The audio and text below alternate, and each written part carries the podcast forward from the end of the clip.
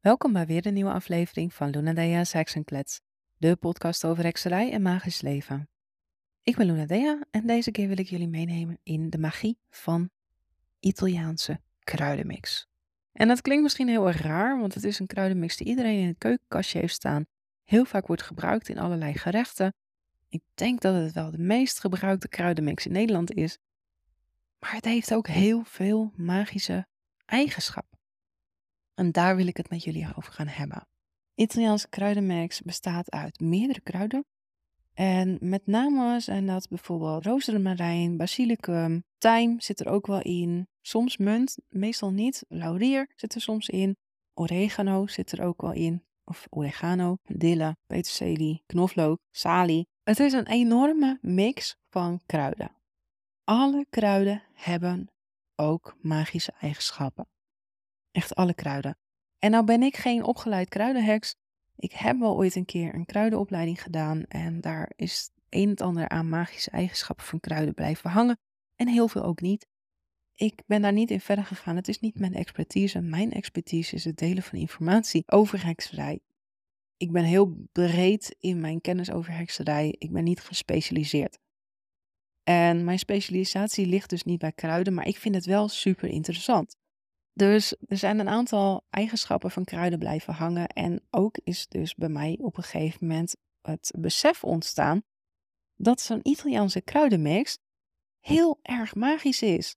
Want al die eigenschappen van soms wel tien soorten kruiden die bij elkaar gemengd zijn in één kruidenmengsel, dat betekent dat er ook een opeenstapeling van tien eigenschappen is waar het voor gebruikt kan worden. Het is echt een soort go-to kruidenmengsel die je dus voor van alles aan hekserij en magie kunt toevoegen. Hoe gebruik ik dat dan? En wat zijn dan die eigenschappen? Nou, ik zal jullie meenemen stap voor stap in de kruideneigenschappen die erin zitten. Oregano bijvoorbeeld staat voor bescherming, geluk, voorspellende dromen en creativiteit. Basilicum kan je gebruiken voor liefdesmagie, voor voorspoed, huiselijke zaken en ook bescherming. Munt gebruik je bij bescherming, ook bij voorspoedmagie. Tijm is reinigend, staat voor heling, staat voor het bevorderen van bovennatuurlijke krachten. En tijm staat ook voor bescherming. Knoflook zit er soms in, niet altijd. Knoflook is echt om onheil af te weren, voor bescherming tegen afgunst, jaloezie. Salie is een kruid wat gebruikt wordt voor zuivering, maar ook voor wijsheid en lang leven.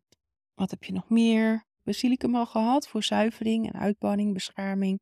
Rozemarijn, dat is ook zo'n kruid wat echt voor alles gebruikt kan worden, maar met name voor bescherming en zuivering en genezing. Dat betekent dus dat als al die kruiden in één mengsel zitten, het dus voor heel veel verschillende magische eigenschappen gebruikt kan worden. Want ik heb dingen opgenoemd als zuivering, met name bescherming. Bijna alle kruiden staan voor bescherming. Bescherming, zuivering komt heel veel voor. Maar ook tegen negativiteit, tegen onheil. Voor voorspoed heb ik opgenoemd. Voor liefde heb ik opgenoemd. Het kan dus voor bijna alles gebruikt worden. En ook als je liefdesmagie doet, ik vind het ook fijn als er een stukje bescherming bij zit. Bescherming komt overal in voor, hè? Bescherming van jezelf, bescherming van je huis, bescherming van jouw gevoelens. Dus als je liefdesmagie gaat uitvoeren, dat je gevoelens niet heel erg gekwetst wordt. Dus ook bij liefdesmagie kan je een stukje bescherming gebruiken. Ook bij helingmagie kan je een stukje bescherming gebruiken, dat je niet nog zieker wordt. Ook bij magie voor voorspoed kan je ook een stukje bescherming gebruiken. Dus dat er niet bij het naar je toe komen van voorspoed weer voorspoed weglekt, bijvoorbeeld. Bescherming daarin. Dus bescherming is ook zo'n allround stukje magie die je overal aan toe kunt voegen. Vandaar dat ik het ook heel fijn vind om dat kruidenmengsel dus overal voor te gebruiken. En hoe gebruik ik het dan? Want ik zeg een paar keer, ik gebruik het overal voor, overal voor, overal voor. Maar waarvoor dan? En hoe dan? Dat is het stukje praktische magie. Zuivering. Ik gebruik het heel veel voor zuivering. Wat ik dan doe, is dat ik een kooltje neem dat kooltje laat ik eerst branden en als het kooltje gloeit, dan strooi ik daar een kruidenmengsel overheen, in dit geval dus Italiaanse kruiden. En dan loop ik met een bakje met dat gloeiende kooltje en die smeulende kruiden mijn huis rond om de rook van die smeulende kruiden rond te laten gaan.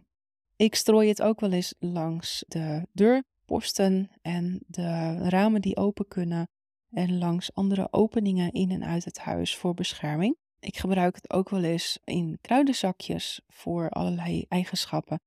Dan voeg ik er nog andere specifieke kruiden aan toe. Want stel dat ik echt voor liefdesmagie iets wil uitvoeren, dan kan ik dus die Italiaanse kruidenmix ervoor gebruiken, maar ik kan ook specifiek alleen munt gebruiken en daar ook kaneel aan toevoegen bijvoorbeeld. En rozenblaadjes en vanille en klaver en citroentijm, madeliefjes, weet je, want dat soort kruiden voor liefde kan ik dan toevoegen aan zo'n liefdeszakje. Maar ik zou dus ook heel simpel, als ik verder niks anders in huis heb, een beetje Italiaanse kruiden kunnen toevoegen.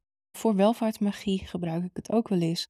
Dan neem ik een groene kaars. Voor welvaart is de kleur groen heel erg belangrijk. Voor welvaart brand ik dan een groene kaars en dan strooi ik daar kruiden omheen. Nou, dat kan dus zijn Italiaanse kruiden, maar ook wel specifieke kruiden. Zoals ook weer munt en kaneel. Sassafras is echt zo'n kruid wat voor welvaart staat. Iersmos, gember. Dat strooi ik dan om zo'n kaars heen. Of ik wrijf de kaars ermee in, maar meestal blijft het niet plakken. Dus dan strooi ik het er gewoon omheen. Dan zet ik de kaars neer. Een grote stomkaars of zo'n dinerkaars in een kandelaar. En dan strooi ik daar in een cirkel die kruiden omheen. Voor de extra eigenschappen van die kruiden aan de magie van de kaars die ik dan brand. Ja, dat zijn een beetje de, de manieren waarop ik met name kruiden gebruik. Kruidenwater maak ik ook wel eens. Dat is een manier die ik uit de hoedoe heb geleerd. Als je een bakje water op je altaar zet, water zuivert. Water trekt negativiteit naar zich toe als je dat in een bakje op je altaar zet. Daar strooi ik dan kruiden in die de eigenschap van zuivering ondersteunen. En na een dag kijk ik of er belletjes in het water zitten en zo ja, dan ververs ik het water en de kruiden weer. Als ik merk dat ik geen zin heb om mijn huis blauw te zetten van de rook voor zuivering, dan doe ik dit. Kruiden, daar water aan toevoegen of kruiden aan het water toevoegen. Even laten trekken en de eigenschappen van de kruiden het water in laten trekken. Dan kan je de kruiden eruit filteren met een zeefje en het water met de kruiden eventueel in een sprayflesje overgieten. En dan kan je het rondsprayen door je huis. Dat is ook een manier. Dat noem je dan een tinctuur als je kruiden in water hebt laten trekken. Als je dat zou willen bewaren en vaker wil gebruiken dan die ene keer, dan zou je aan het water ook alcohol moeten toevoegen. Maar goed, dat doe ik niet. Ik gebruik het meestal één keer en dan gooi ik het restant daarvan weg. Spoel ik gewoon door de grootste en ik ben een heel praktisch heks daarin hoor. Ja, dat, dat, soort, dat soort dingen vind ik leuk om met kruiden te doen. Op die manier kan ik met kruiden werken. De eigenschappen daarvoor weet ik ook gewoon uit mijn hoofd grotendeels, als ik het niet weet, dan zoek ik het op. Er staat ontzettend veel op internet. Er zijn ontzettend veel websites waar kruiden-eigenschappen op staan. Er zijn ontzettend veel boeken te vinden over kruidenmagie. Ik vind het ontzettend leuk om met kruiden te werken, alleen ja, het blijft bij mij niet heel veel hangen. Dit soort dingen weet ik dus wel allemaal uit mijn hoofd, maar niet alles. Ik weet dus niet helemaal de eigenschappen van bijvoorbeeld, um, ja, lavendel weet ik wel uit mijn hoofd. Wat staat er nog meer in mijn tuin? Even denken. Malva. Malva is een hele mooie plant, super mooie bloemen, maar hoe gebruik je dat dan magisch? Geen idee. Ik zoek het dan op. Ik google het dan gewoon. Magische eigenschappen Malva. En als ik in het Nederlands niks uitkomt, dan zoek ik de Engelse naam op. Via Google Translate kan je ook de Engelse kruidennamen achterhalen. En dan typ ik het in het Engels in. En dan komen er wel eigenschappen. Ik ben niet bang om dingen op te zoeken. Ik vind ook niet dat je alles uit je hoofd moet weten, want dat is heel erg veel.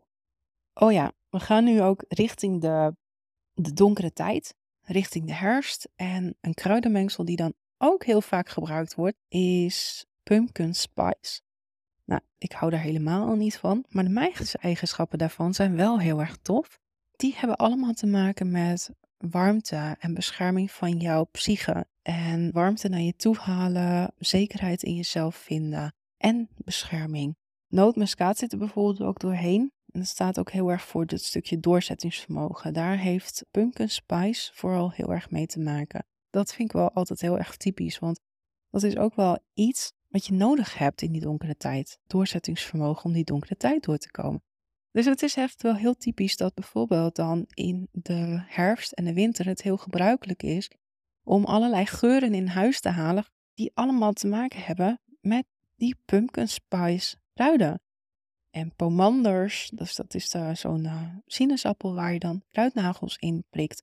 Kruidnagels staan heel erg voor ook die bescherming van jouw zelfvertrouwen.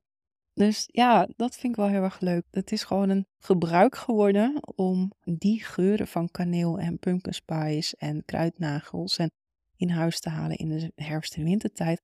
Maar dat heeft dus ook een magische betekenis, een achtergrond die heel erg past bij de tijd van het jaar. Nou goed, ik ben afgedwaald van de Italiaanse kruiden naar de pumpkin spice, maar ja, zo zie je maar dat ook gewoon de normale keukenkastjeskruiden, de gewone kruiden die we allemaal in huis hebben, dat die echt wel gebruikt kunnen worden in magie. Als je maar kijkt en onderzoekt wat de symboliek ervan is. En daar begint het allemaal. Ook de keukenkastjeskruiden, ook het zout, ook het peper, ook het kaneel. Alles heeft een symbolisch magische betekenis. Medisch ook, maar daar ben ik helemaal niet in thuis. Ik ben thuis in de magische eigenschappen en het kan dus een hele leuke studie voor jezelf zijn om eens te kijken welke kruiden je allemaal in jouw keukenkastje hebt staan en op welke manier je die allemaal magisch kunt inzetten in jouw hekserij. En dat kan dus zijn in kruidenzakjes, dat kan dus zijn bij kaarsenmagie, dat kan dus zijn door ze rond te sprenkelen, dat kan zijn door ze te verbranden als wierook. Het kan allemaal. Je moet echt niet te moeilijk denken bij kruidenmagie. Want dit zijn echt de meest gebruikte manieren van kruidenmagie. Meer is het niet. Onderzoeken welke kruiden je hebt, onderzoeken wat de magische eigenschap is en ze gebruiken, ze inzetten. Nou, ik hoop dat ik je hiermee weer geïnspireerd heb om eens te kijken naar de magische eigenschappen van jouw kruidenkastje. Laat me weten als je dit interessant vond. Ik kan hier nog veel meer over vertellen. Bijvoorbeeld alleen al over rozemarijn zou ik echt een hele aflevering kunnen vertellen. Ook al ben ik geen kruidenheks, ook al ben ik geen expert. Ik weet wel hoe ik het magisch kan gebruiken. Maar goed, laat me weten of je dat interessant vindt. laat me weten of je deze aflevering leuk vond. Ik vond het heel erg leuk in ieder geval om dit met jullie te delen. Veel plezier met jouw kruidenrituelen. Tot de volgende keer weer. Doei doei!